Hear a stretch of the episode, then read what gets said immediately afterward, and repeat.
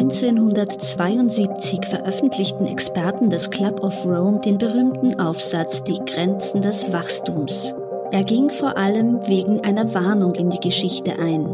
Wenn die gegenwärtige Zunahme der Weltbevölkerung, der Industrialisierung, der Umweltverschmutzung, der Nahrungsmittelproduktion und der Ausbeutung von natürlichen Rohstoffen unverändert anhält, werden die absoluten Wachstumsgrenzen auf der Erde im Laufe der nächsten 100 Jahre erreicht. Zum ersten Mal beschäftigte sich ein Bericht mit den Grenzen unserer Ressourcen und den weitreichenden Folgen unseres Handelns für die Zukunft. Heute, 15 Jahre später, fordern die Forscher des Club of Rome erneut eine dringende Kehrtwende um der Menschheit angesichts des Klimawandels und globaler Ungleichheit eine lebenswerte Zukunft zu sichern.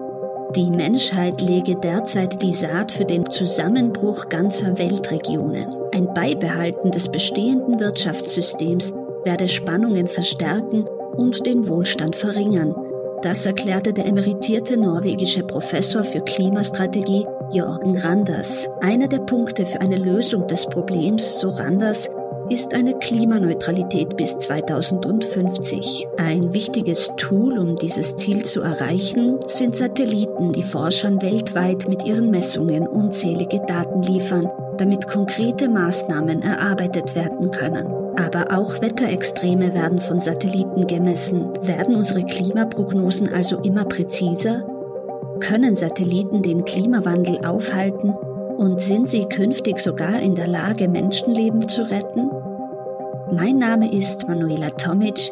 Ich leite das Ressort Chancen und begrüße Sie zu Folge 3 unseres mehrteiligen Furche-Features. Das Wetter, die Satelliten und wir.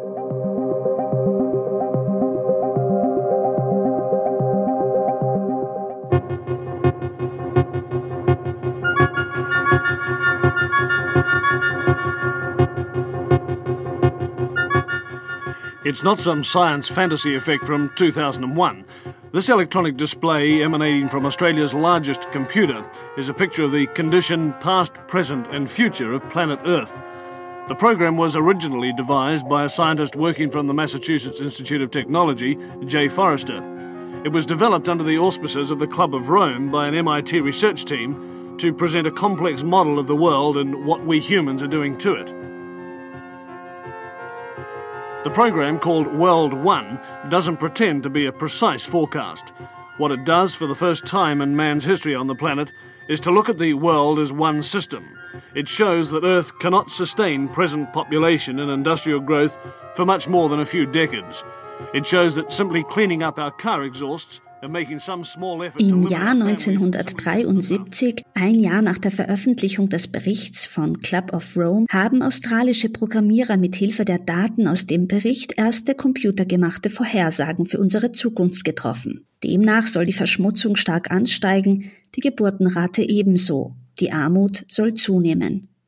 Wie sieht also das Ende der Welt aus? Eines steht fest, die Souveränität der Staaten werde sich verändern, sagte Alexander King, damaliger Direktor der Weltbank. Wir seien an einem Punkt angelangt, an dem die Welt vor vielen globalen Herausforderungen stehe und kein Staat der Welt Krisen alleine bewältigen könne. Heute arbeiten Forscherinnen und Forscher weltweit gemeinsam an der wohl größten Herausforderung, dem Klimawandel. Ohne Satelliten wäre die Forschung aber undenkbar. Von der Verbesserung der Wetterprognose über Wetterextreme bis hin zu konkreten klimabedingten Veränderungen auf unserer Erde. All das können wir ohne Bilder und Aufnahmen aus dem All nicht erkennen und lenken. Carsten Smith, Fachcampaigner von Greenpeace Deutschland. Wir werden in ganz Europa wesentlich extremere Wetterlagen haben. Das heißt, äh, schwerere Dürren, genauso wie Starkregenfälle. Und es wird auch neuartige Wetterphänomene infolge der Klimakrise geben. Also das sind die Hurrikane, die sich auch im Mittelmeerraum bilden können. Die sind Medikane, werden die genannt. Eine Wortschöpfung eben aus Hurricane und Mediterranean. So wird extrem zum neuen Normal. Die Niederschläge nehmen weltweit mit der Erderhitzung zu und Grund ist einfach der, die steigende Verdunstungsrate über den Ozean. Und wenn die, wie jetzt im Mittelmeer, auch nochmal besonders aufgeheizt sind, verdunstet eben noch mehr Wasser. Wir haben im Moment die Situation, dass das Mittelmeer bis zu fünf bis sechs Grad wärmer ist als normal üblich. Allein mit einem Anstieg von ein Grad Temperatur nimmt die Atmosphäre drei Prozent mehr Wasser auf. Und die Wolken, so vollgesaugt mit dem Wasserdampf, die regnen dann eben gerade in solchen Starkregenfällen ab. Das ist gespeicherte Energie, die sich durch diese Starkregenfälle dann entlädt. Das ist Klimaphysik, da können wir gar nichts dran ändern. Darauf sind wir überhaupt nicht vorbereitet. Unsere ganze Infrastruktur ist daraus nicht ausgerichtet. Und schon stehen wir vor der nächsten Herausforderung. Kontinente, wie zum Beispiel Europa, müssen sich künftig bewusst werden, dass völlig neue Wetterphänomene auf sie zukommen werden. Smith? Also wir sehen, dass äh, das Wetter infolge der Klimakrise extremer wird und damit auch gefährlicher. Und wir greifen immer noch auf ein Erfahrungswissen zurück, was die letzten 10, 20 Jahre zurückliegt, was uns aber keinen Anhaltspunkt über diese neuen, durch die Klimakrise aufgeheizten Wetterlagen gibt. Das ist ein Riesenproblem, weil wir damit dann auch die Gefährlichkeit von solchen Starkregenfällen unterschätzen. Handeln in Wirtschaft und Gesellschaft so, als könnten wir das Reich der Freiheit heraufführen, als könnten wir durch unsere Forschung und Technik alle Grenzen beseitigen, die uns als Menschen im Wege stehen.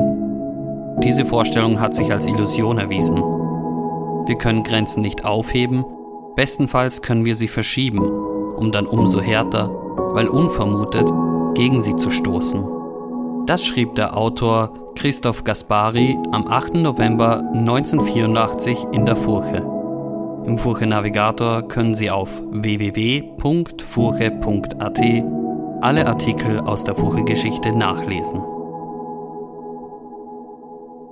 Dürren, Stürme und sintflutartige Regenfälle in einigen der größten Volkswirtschaften der Welt könnten einer Studie zufolge bis 2050 Schäden von 5,6 Billionen Dollar verursachen. Allein die extremen Trockenphasen, Überschwemmungen und Stürme des vergangenen Jahres führten laut der Datenbank für Katastrophenereignisse des Brüsseler Forschungszentrums CRED zu weltweiten Verlusten von mehr als 224 Milliarden Dollar. All diese Schäden werden von Satelliten gemessen und dokumentiert. 1977 wurde der erste Wettersatellit in die Umlaufbahn gebracht, Meteosat 1. Seitdem hat sich die Wettervorhersage stetig verbessert. Robert Sausen vom Deutschen Zentrum für Luft- und Raumfahrt. Also wenn ich so entdecke, wenn so vor 30 Jahre zurück, ja, da war man in der Regel ganz froh, wenn man also äh, für den übernächsten Tag, vielleicht sogar noch für den übernächsten Tag mit sehr viel Erfahrungswissen des Meteorologen noch halbwegs gute Prognosen machen kann. Heute geht das für na, ein paar Tage geht das also fast automatisch. Das, sonst würden ja die ganzen Wetter-Apps, äh, die Sie also sich auf dem Handy runterladen können oder sonst im Internet anschauen können, nicht funktionieren. Und mit einer Qualität, die sicherlich über dem liegt, was man vor 30 Jahren also als Experte konnte. Das hat verschiedene Gründe, warum das besser wurde. Zum einen ist da also die Steigerung der Leistungsfähigkeit der Großrechner, die hinten dran steht, verantwortlich. Das heißt, dadurch, dass die Großrechner erheblich leistungsfähiger wurden, kann ich die Prozesse in einer viel kleineren Skala auflösen. Ich kann mehr Variablen gleichzeitig betrachten. Also in den ersten Vorhersagen hat man die Feuchte ganz weggelassen. Die Feuchte musste dann der, der äh, begutachtende Meteorologe aus Erfahrung da, dazu arbeiten. Und äh, das kann ich heute gleich mitbehandeln und habe damit auch eine, eine, halbwegs vernünftige Niederschlagsprognose. Ich kann zudem die Prozesse äh, besser äh, sehen. Und das sieht man eigentlich immer ganz schön, also wenn man sich das äh, anschaut, wenn, die, wenn ein prinzipiell neues Modell eingeführt wurde. Das ist meistens so ein Schub in der Verbesserung der Vorhersagefähigkeit. Parameter wie Luftfeuchtigkeit, Temperatur, Meeresoberflächentemperatur und Wind spielen in die Berechnungen von Wetterprognosen mit ein. Auf unseren Handy-Apps sieht die Wettervorhersage immer klar und einfach aus. Doch Experten bezeichnen die Entstehung von Wetterprognosen als chaotisches System. Aber wie funktionieren diese überhaupt? Robert Sausen, ja, also bei Wetterprognose muss man also einmal von dem sogenannten klassischen Wetterprognose im Vergleich zum sogenannten Nowcasting unterscheiden. Nowcasting, das ist so für so einen Zeitraum für wenige Stunden. Und die klassische Wetterprognose, da geht man heute so Größenordnung äh, zehn Tage weit ähm, und danach also wird das dann doch sehr unsicher. Man macht das noch ein bisschen, rechnet noch ein bisschen weiter, aber so weit würde ich dem also nicht mehr unbedingt vertrauen wollen. Und wenn man Wetterprognose machen möchte, muss man vorhersagen, wie sich das System der Atmosphäre verhält. Die atmosphärischen Größen sowie Wind, Temperatur, Luft, die Masse der Luft, Feuchte und noch eine ganze Reihe von Beimengungen, die lassen sich mathematisch durch ein komplexes System von sogenannten partiellen Differentialgleichungen beschreiben. Und äh, diese Gleichungen muss ich lösen. Und wenn ich solche Gleichungen lösen muss, brauche ich zwei Bedingungen. Zum einen brauche ich die sogenannten Randbedingungen. Das heißt, ich muss wissen, welche Wärme wird zugeführt, zum Beispiel über die Sonne oder wenn ich Wetterprognose mache, ohne den Ozean mitzuberechnen, wie sieht die Ozeanoberflächentemperatur aus und äh, wie ist die Oberflächenbeschaffenheit des Bodens, also wo ist Wiese, wo ist Wald, wo sind Städte und, und so weiter. Und ich brauche die Anfangsbedingungen,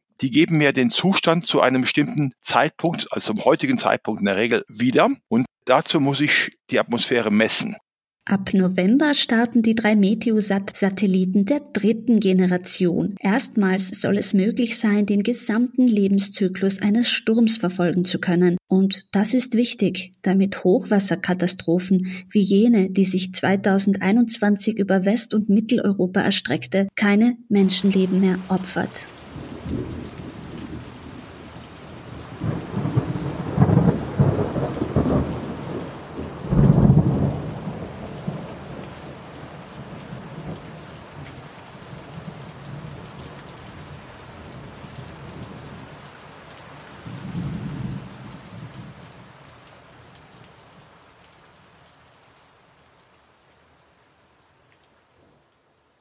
Alleine in Deutschland sind mehr als 180 Menschen bei der Hochwasserkatastrophe gestorben. Die britische Hydrologin Hannah Cloak hatte schon neun Tage vor der Hochwasserkatastrophe eine eindringliche Warnung an Deutschland verschickt. Doch diese ist vermutlich in einem riesigen Verwaltungsapparat einfach versickert.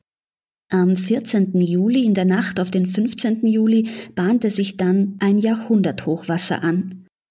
Auf Handyvideos hört man verzweifelte Stimmen jener Menschen, die in ihrem eigenen Haus fast ertrunken wären oder ertrunken sind. Nicht nur ein besseres Warnsystem ist in Krisenwetterlagen wichtig, wir müssen auch wissen, dass wir all unsere bisherige Erfahrung für kommende Klimakatastrophen nicht nutzen können, erklärt Carsten Smith von Greenpeace. Der Deutsche Wetterdienst hatte schon zwei Tage auf diese Extremwetterlage hingewiesen. Die Wolken waren vollgepumpt mit Wasser und die Frage war nur, wo genau in welcher Region kommt das runter? Und getroffen hat es dann das Ahrtal, wo teilweise mehr als 150 Liter Regen pro Quadratmeter niederfielen. Und Ursache solcher Extremereignisse ist die Klimakrise. Die gigantischen Wassermassen, die sind auf eine Tallage gestoßen, wo es einen weitgestreckten Weinanbau gibt, wo es auch eine Bewirtschaftung von äh, Wald und Feldern gab, also auch viele versiegelte Flächen.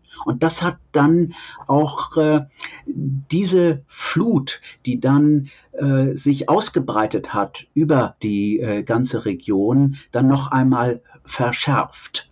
Und äh, die Speicherfähigkeit der Landschaft war bei diesen gigantischen Regenmengen nicht gegeben.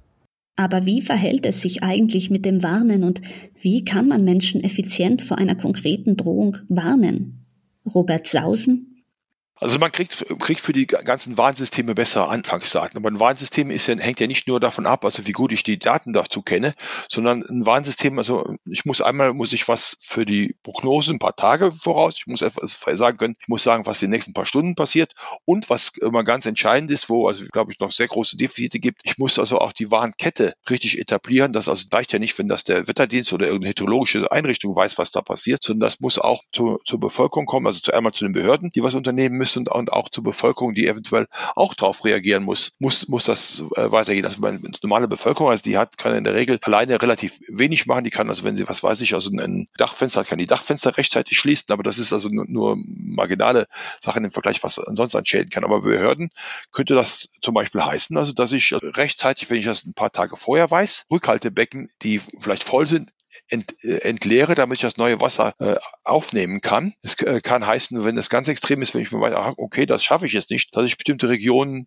evakuiere und also die, und nicht damit erst anfangen, wenn das, wenn also die Leute schon auf dem, auf dem Dach sitzen, sondern also das noch schon im Zeitpunkt mache, wo ich das noch so ganz mit ganz normalen Verkehrsmitteln vornehmen kann. Und da ist immer so eine, dann natürlich so eine Balance zwischen auf der einen Seite, also dass Medien gerne so ein bisschen zum Alarmismus neigen. Wenn das also sich besonders schlimm anhört, dann also äh, wird mein Medium mehr geguckt und gleichzeitig muss ich, darf ich aber nicht also zu schwach das machen, dass ich also dann, wenn also wirklich schwierige Sachen kommen, also wirklich gravierende Sachen kommen, dass ich dann nicht genügend warne. Und das ist immer so eine, eine Abschätzung, die dann in, nur in der Kombination zwischen den Wissenschaftlern, die also die Prognosen liefern, und den Praktikern, die das dann übertragen sollen und, und äh, in, in Handlungsmaßnahmen umsetzen sollen, geschieht. Wir stehen am Scheideweg, erklärte Jorgen Randers, einer der Autoren der aktuellen Club of Rome Studie, ein Survival Guide für unseren Planeten. Aber wir können das Blatt noch wenden. Und Satelliten können dabei helfen. Mit Hilfe neuester Technologien können wir Wetterphänomene besser verstehen, dem Klimawandel entgegensteuern und so letztendlich Menschenleben retten.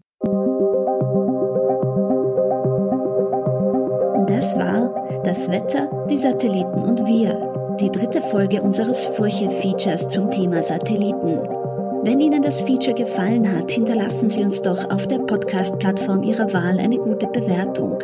Wenn Sie die Furche lesen möchten, besuchen Sie uns auf furche.at oder bestellen Sie gleich ein Abo unter furche.at slash Abo. Weitere Podcast-Sendungen gibt es auf furche.at slash podcast. Mein Name ist Manuela Tomic. Ich leite das Ressort Chancen. Vielen Dank fürs Zuhören und bis zum nächsten Mal.